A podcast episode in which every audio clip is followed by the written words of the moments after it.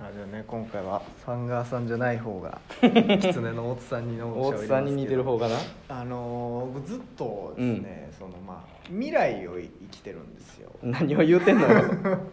まあそのどういうことかっていうと、うん、まあ、例えばまあ小学校とか中学校の時に、まあ、テレビ局入りたいですと思った時に、うんうん、まあ、その日々ね、うん、こうただただ遊ぶんじゃなくて、うん、テレビ局に入るのにこういうのって必要かなみたいなことをちょっとこう頭の片隅にありながら生きてるというか、うんうんうん、将来こういうことはしたいな、だから今こういうことしといた方がいいかなみたいなことをずっと、まあ、まあみんなそうだとは思うんですけど、うんうんうん、まあ、ぼんやり結構考えて生きてきてて、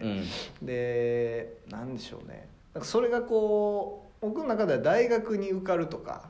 会社に入るみたいなこと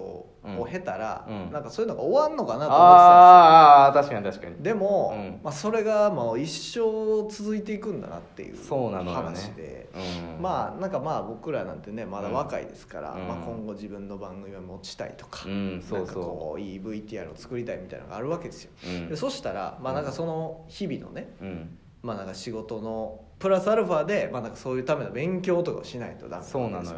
でそれってやっぱ一生こうなんか大変やなみたいなこと思うんですけど、うん、それってこうプラスの方にもこう使えてですね、うんうん、まあ、なんか未来の目標を高く持てば、うん、こう今辛いことが辛くなくなるっていうね、うん、ことがあって、うん、例えば、うん、まあ、結婚、うん、結婚ってその今例えば彼女がいませんとか、うん、全然モテませんみたいなことがあるとやっぱ辛いと思うんですけど、まあそうね、まあ、その未来に大きな何かこうすごい綺麗な人と結婚するみたいな高い目標があれば、うん、こう今失敗してることが意味のある失敗になるわけですよ。ほう。だから例えば単純になんか、うん、自分が今好きな人に、まあ、うん、全然好きと言ってもらえないっていうことが、うん、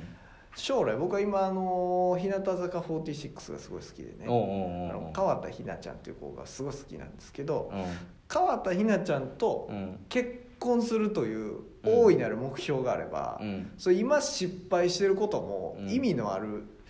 失恋になるわけですよ。激キモランじゃない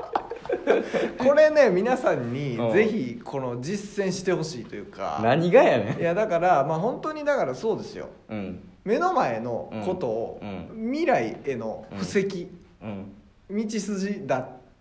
ていう考えを持てば、うん、人はもう無敵になるんですよね。さっきから同じこと何回も言ってますけどいや宗教かもいやなんか最近宗教のセミナー来たんかも。川田ひなちゃんと俺は結婚するっていう高い目標を持ってることによって、うんうん、できへんけどな、まあ、だから目標ですよ。だから高い目標を持ってることによってなんでしょうね、まあなんか日常でなんかちょっと、あ、今女の人にちょっとバカにされたなとか、うん、あ、なんか男性として今見られてないなっていうことが、うんうん、何のへでもないというか。そんなことはないよ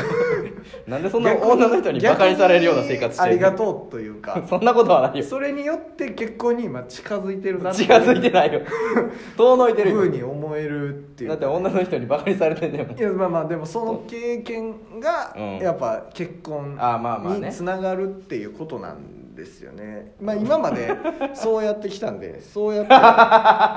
はそうやってきたんでね達成してきたんで、同志社に合格するのと日向坂のことと付き合うのではハードルが違うから同じプロセスでいけますいやいかれへんよ。にかい成功してるんで就活する系とな、はい、そうだから絶対大丈夫なんですよ。だから本当今なんか目の前の小さいことで悩んでる、うん、そのお笑いサークルだから誰に向けてんねんピンポイントですけど、ピンポイントすぎるお笑いサークルで、うん、なんかちょっと思い切ってボケれないみたいな、うん、なんで入ってそんなやつ思い切ってボちょっ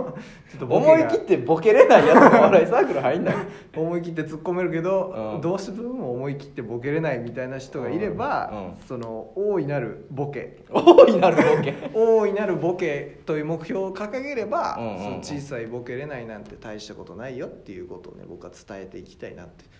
思ってます。何その変なお笑いサークル宗教まあみんなねあのぜひ参考にしてください。なるか